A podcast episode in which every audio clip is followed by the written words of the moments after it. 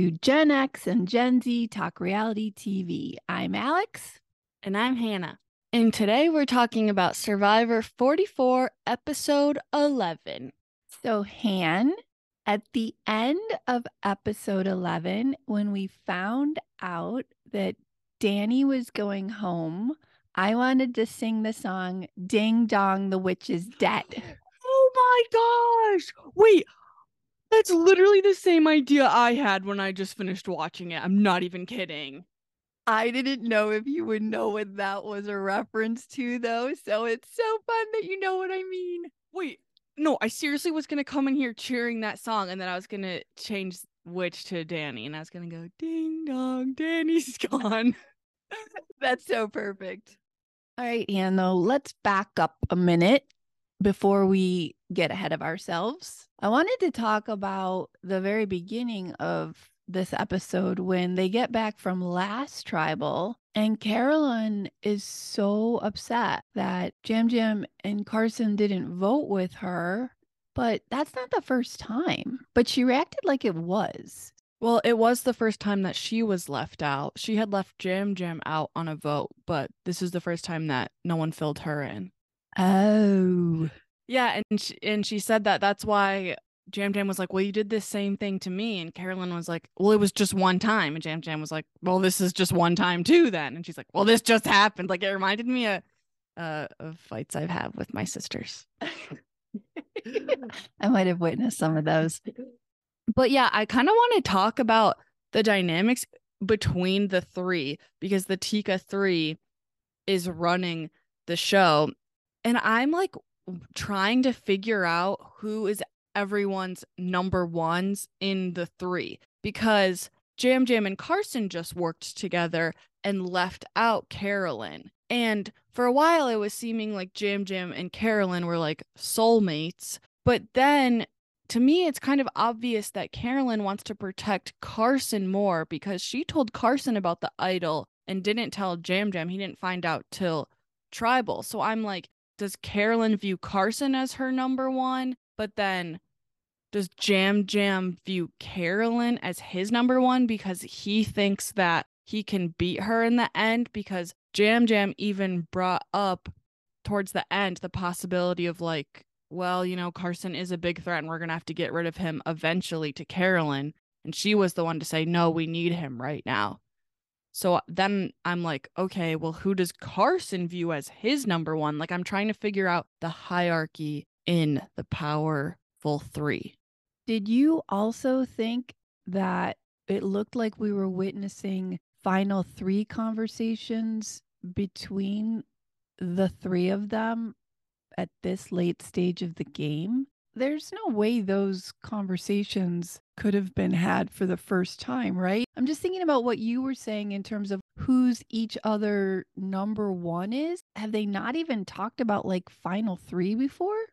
I feel like this was the first time maybe they outright said final three, but I think they've always known on some level because they call themselves the Three Stooges and they're the last remaining people from their original tribe. I do agree that Carolyn is very close to Carson. I mean, she did use the idol on him, but also that episode showed us how close she is to Yam Yam. I feel like she really views Yam Yam as someone that is an important friend or support system to her because when she was starting to lose her mind about the game, she said, Yam Yam is my everything out here. So it's kind of good because she's maybe separating the two, but if it was Carolyn against Carson, I kind of think Carolyn would lose. I honestly think Carson beats both of them. So I don't know that Carolyn would want to sit next to Carson at the end. I'm not sure if it's Carolyn and Yam Yam who would potentially win. Again, I feel like maybe Yam Yam would beat her. Maybe Carolyn should, if she thinks it through, start to to look at other options. I think to me, I viewed this episode as Carolyn, the strategist, coming back because for a few episodes, I feel like she kind of disappeared and let her emotions take over. And we saw that at the beginning of the episode where she's really hurt by what they did because she does have this need to protect Carson in like a motherly way. And she feels seen by Yam Yam as a person. So, like, she has these deep personal connections with both of them. And so that's why she was so upset that they left her out because she took that on a human identity level of, oh, you guys aren't accepting me into your group. But then I feel like throughout the episode, we see her kind of wake back up. And I feel like she's now separating the two and starting to realize, okay, I am going to have to separate the game from my personal relationships with these guys. Yeah, that is probably what's going on in her head. And she's been struggling with that kind of the whole time anyway, because it is important to her from a personal level to make these authentic connections with people. I feel like we saw that shift too because if she would have continued to just let her emotions run the game, she maybe wouldn't have used the idol on Carson and she would have been okay with getting rid of him, like Yam Yam kind of brought up, because she could have held, you know, resentment towards him for him not filling her in. But the fact that she was like, okay, I'm going to put that aside. And she said to Yam Yam, no, we need him right now because they do. They need the numbers still. And so she was able to use her idol on him. That's why I feel like her strategy mind is back. Okay, so you think that was strategy of why she saved Carson and not because she just didn't want Carson to go home. Yeah, I feel like she knows that she still needs Carson in the game. Although now that she did use the idol, I do think she's going to be the number one target because she put herself out there in front of everyone to say, okay, I'm controlling this vote because when I use this idol, that's going to dictate who goes home. So, yes, it was strategy, but now it might come back to hurt her because Carson kept saying, Oh, the three of us are playing an under the radar game. And while I was watching that, I was like, Are you? Like, everyone knows that the three of you are running it. But then I started to think, well, maybe just he is because Carolyn put herself out there saying that, okay, I'm in the power position because I have this idol, so I'm controlling this vote. Meanwhile, everyone's still wanting to like protect Carson and view him as this little kid. So maybe he's just the one that's playing under the radar. Yes, it was a total power play that Carolyn played the idol for Carson. And I think it was telling when she was talking to Jeff and she was like, Well, I'm trusting people that didn't vote with me last time. And when she said that, I didn't specifically know if she meant Carson and Yam Yam, but really she was talking about Lauren and Jamie. And I think that's why she played the idol just in case she couldn't trust them. But why did she write down Lauren? So, yes, she's a target. Yes, she showed she's a player, but also, like, what was Lauren's name doing on the parchment?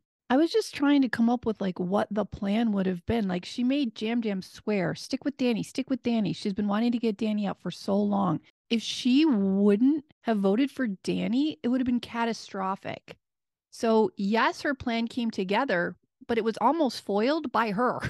Maybe because she didn't trust everyone that they would actually get rid of Danny because this has been like her life's goal the whole time is to get Danny out. So maybe she was worried that they weren't actually voting for him. Yeah. Anyways, I'm just really glad it worked out. But you do have to remember that Carolyn was the one who picked up on the fact that the other side, like outside of Tika, was going to vote for Carson. Like Yam Yam didn't pick that up. Carolyn, that's why I'm like, okay, she's back in it because she was the one who said, I think they're going to target Carson. So maybe that vote for Lauren, where it looked rogue or whatever, was because she didn't know if Danny had an idol and she didn't know if that they were splitting the votes. Because if they split the votes between Carson and Carolyn, and then she plays the idol for Carson, and then she had the next number of votes, no, I get it. And I did love that they finally listened to her. I was so worried that it was going to be more of the same when she was like, no, I think it's Carson on the radar. And they finally listened to her because she has been right in the past and they've completely disregarded. And then she put her money where her mouth was by playing her idol for Carson. Okay, can we talk about Jamie and Lauren? Because they had this whole thing of, okay, we're in the power position this time around. And to me, as much as I am thrilled Danny went home, like this was my favorite episode so far. I feel like it would have been better actually for Lauren and Jamie to keep him because they voted with Carolyn, Yam Yam, and Carson, but it's like they're at the bottom of that alliance.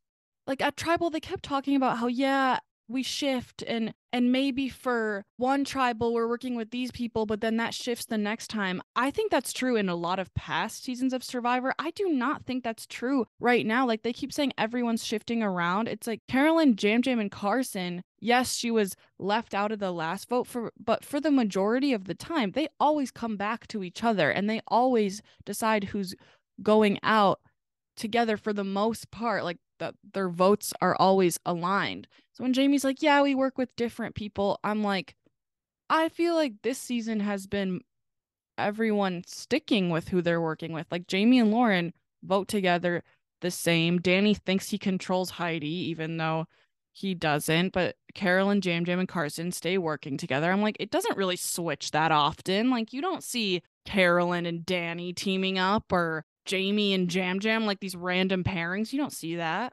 Yeah, so I guess that's the alliances we've been looking for, then kind of got identified. The pairing of Heidi and Danny, which, by the way, Heidi did such a great job of handling Danny because she was the only one that actually voted for him and I just thought she she did such a great job with that. And he's wandering around saying, "Who voted me for me? Who voted for me?" And when Yam Yam told him the truth, he said even a first grader could see through that. That once again just shows Danny's arrogance. Like, oh well, you must be lying then because there's no way this woman who I think I've controlled this whole game. Like he literally thinks Heidi does whatever he says, which is so not true. So he's like, there's no way that she would want to get me out. It's like he's so he can't see past his own ego I didn't even think Heidi did that great of job of lying. I just think that Danny in no way wants to be uh, like left out of anything going on. So he's like, "No, Jim, Jim, you can't tell me this information. I know how it really is." So, yeah, I guess Jamie and Lauren then have been a solid alliance pretty consistently. And obviously, Tika, like you said, has come back to each other, even if they haven't all voted the same sometimes they haven't voted the same, I think, to confuse the other players into thinking that they're not as solid as they actually are. But I also agree with you that Lauren and Jamie did make a mistake in getting rid of Danny instead of one of the Tika members. I was surprised to see that Lauren and Jamie went along with the Tika plan. I guess it wasn't solid because you know you could see how much Carolyn struggled to know if the plan was actually going to be followed through but I don't know that Jamie and Lauren can beat any of the Tika members and I don't know that Danny has a lot of friends on the jury so yeah I totally agree that it wasn't in their best interest. I just feel like throughout the whole game they've been playing from like okay what's going to get us to the next one? What's going to get us to the next one and that's why Jamie has this perspective of, oh, it keeps flipping who we're working with because that's true for her. But how does she not realize that when she's flipping, she just keeps flipping to the majority alliances, like working with the old Tika tribe. And then before she was working with like the old Green tribe. Like sometimes she works with Danny, sometimes she works with, you know, Yam Yam and Carson. It's like she's flipping by being the bottom of these like alliances and groups. But how is she not realizing that these alliances and groups that she's joining are remaining? She's just becoming the last number of them to get through the next time. And that's why I'm like, I feel like Jamie and Lauren just made the path to the final three for Carson, Yam Yam, and Carolyn so much easier with getting rid of Danny because if Danny, Heidi, Jamie, and Lauren had just put their egos aside on who is running it and worked together, they could have got out one of those people. Not that I want that to happen, but I'm just saying for their gameplay sake. Yeah, no, totally. And you also make a good point about the fact that Jamie might perceive that she is playing a really great strategy with this flipping back and forth as I'm going to be the numbers of whatever plan is going through. But I don't know that you ever win with that strategy. Like always being on the bottom and just being a number. I mean, it might get you to the end. And honestly, if any of the final Tika members are smart, they will be sitting with Jamie and Lauren and they will not be sitting with each other if they want to win a million dollars. I totally agree, but just from like watching all the hard work that so many of the people put in and to have Jamie in the final 3, which I think is going to happen because they can all beat her. I mean, that always upsets me when it's like the third person who just gets brought there. I mean, I don't like watching that. Probably because I am having terrible flashbacks of when I thought Gabler from last season was just the one to be brought there to get no votes and just sit there and then he wins. So like how horrifying if Jamie wins, who's done nothing in my opinion. That would be a tough pill to swallow, Han. I'm I'm not sure I could handle it. I I can't handle it. I feel like right now Yam Yam deserves to win the most. Like even if you're annoyed with him sometimes about like oh, whoever writes my name down, they leave. I feel like he deserves it. I mean, he is able to have the social connections and make everyone like him, but then be able to change so quickly when he was like, well, should we just get rid of Carson? Should we just do this? He's able to let people go. How great was it that Yam Yam won that immunity challenge? The conversation with him and Jeff at the beginning, where he said, I've got these little fat fingers, so I don't know what kind of a snorkel it's going to be. Yeah, I love him. This challenge is seriously my greatest my biggest nightmare ever. Like it it was hard for me to watch. I kept having to look away. Like the noises of them like choking on water. This literally looks like torture every time this challenge is happening. And to be able to win that one, like he didn't even know that he won. They had to come wake him up, which kind of terrified me also. I was like, wow, he can't even he doesn't even know where he is anymore. I know. I totally agree. I'm like trying to get a breath when I watch that. And then they wrap their legs around the metal thing. And I think when you're panicked, you have to unwrap. You might not unwrap in time. Like eh, it's just, blah.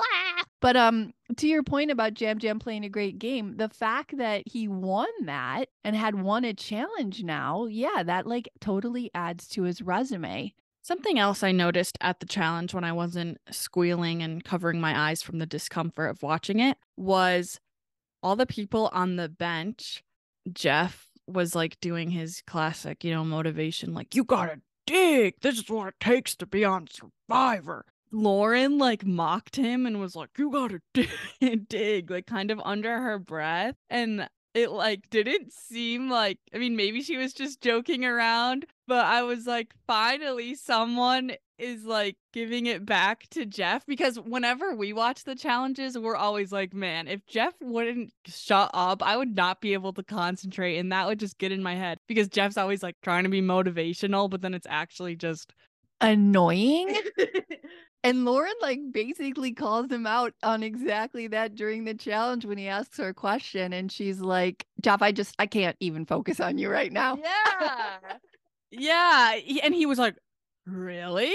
Like he was like, How dare someone not answer my crafted question that I practiced 20 times in the mirror before we started recording? I know. I feel like this is the first time that I've noticed instantly that Jeff has maybe been a bit out of bounds because in Tribal 2, when he was talking to Carolyn and they were all talking, Lauren said something weird. Maybe that's why Carolyn wrote Lauren's name down. When she said something, it's a difference between experience and emotion. That was crazy to me. Like you're calling out Carolyn like that. And then that really upset Carolyn. And then, of course, Danny and Lauren, now besties, Danny totally piled on with that too about how like erratic and emotional Carolyn is. And Carolyn's trying to diffuse the situation and just talk about how she's just going through the iterations and it's making her lose sleep. And then when Jeff is like, get some sleep, Carolyn, I was even like, what the heck, Jeff? That just seemed to belittle her. I want to break down this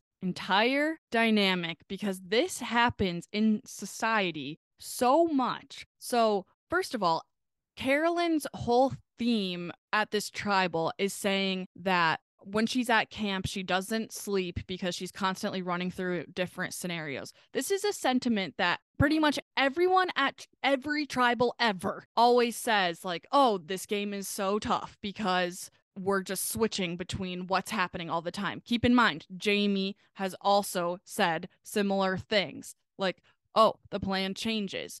I mean, Heidi's said it at different tribals of, oh, I'm getting in this car and someone's picking me up. This is such a generic survivor term. I totally agree. Totally what all survivor players have said. But to hear all of them say that with me thinking, where the heck is the strategy this season? I was really surprised to hear it.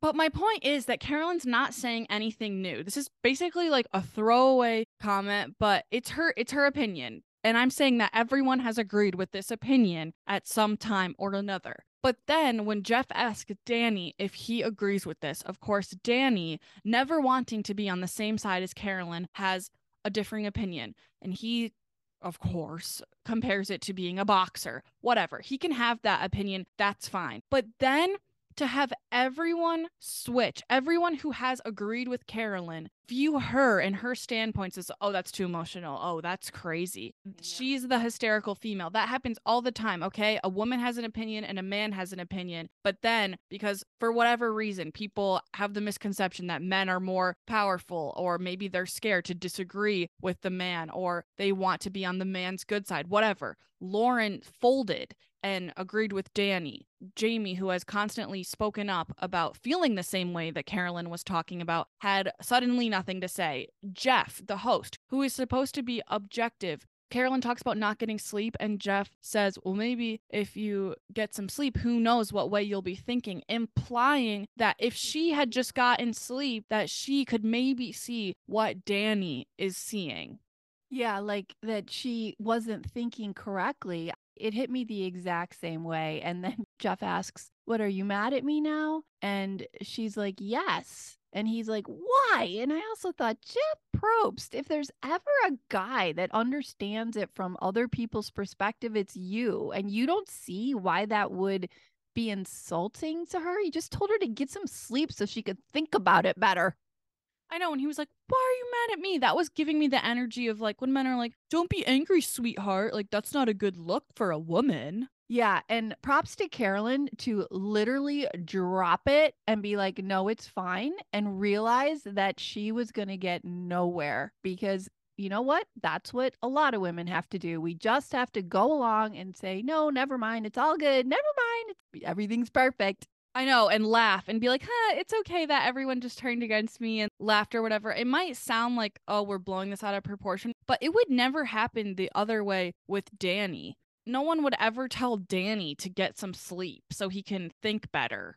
And then Danny's allowed to make these bold opinions. And then when Carolyn wants to defend herself and explain what she was saying and explain why she doesn't agree with Lauren's idea of experienced players, when by the way, this is all their first time playing, then Danny goes, Oh, okay. That is the most annoying thing that men do all the time. It's like, okay, Carolyn's having a reaction because of something you said, looking at her like, oh, you're crazy. Like, oh, why are you getting so riled up even though I just did this to you? The fact that then Danny went home was so great after all of that. That's the one bright side of this is that Carolyn did get her revenge and I'm just grateful that happened. But can I just say one more thing about Danny and his just acting like he had the whole game in the bag, the way he sauntered into vote and him saying like that he trusts people who have the same needs as he did as he does. And I thought, Danny, this is survivor. How are you estimating whether or not other people have the same needs that you do? Because they could be lying to you. Like you're deciding what everybody's needs are, and then that's how you can trust them. He was the exact player that goes home because they think they know everything. And the fact that he did go home is why I wanted to sing Ding Dong, the witch is dead. But the fact that when he left, he said poetic justice, knowing that it's been like Carolyn and him having this brawl, just makes me even more upset. Honestly, you would think it would make me like, okay, maybe he has a little self awareness that he knows that she really wanted him gone and that she kind of won this battle. But to me, I'm just like more annoyed by that because I'm like, you know how annoying you've been egging her on with your comments at Tribal, trying to get a rise out of her. Poetic justice and him yelling, great move. Yeah, that made me like him a little bit. And I was like, no, stop, stop. Cringe also to the Robert De Niro impression, although it was pretty good. So I think Jeff might have been surprised that Danny went home because I think he thought Carson was going home. Normally, if Jeff has a sense of it, he asks the person what the game meant to him. And Carson's response was pretty amazing, which when Yam Yam says we are all so impressed by Carson, puts a target on Carson's back. And if I was Jeff, I would have definitely thought Carson was going home too. But what was weird to me was when Carolyn told Carson, I think you're the target. And he was so surprised. That's the thing that stops me from completely like cheering on Carson is because I like him and, you know, I've enjoyed him overall but I don't cheer for him in the same way I do for Carolyn because throughout the entire game, I feel like he has thought he's tricking everyone at every step and has convinced everyone he's just this little innocent kid, which has worked for far too long, in my opinion. But he does come across sometimes like, What? You guys are going after me? Like, I thought I was fooling all of you.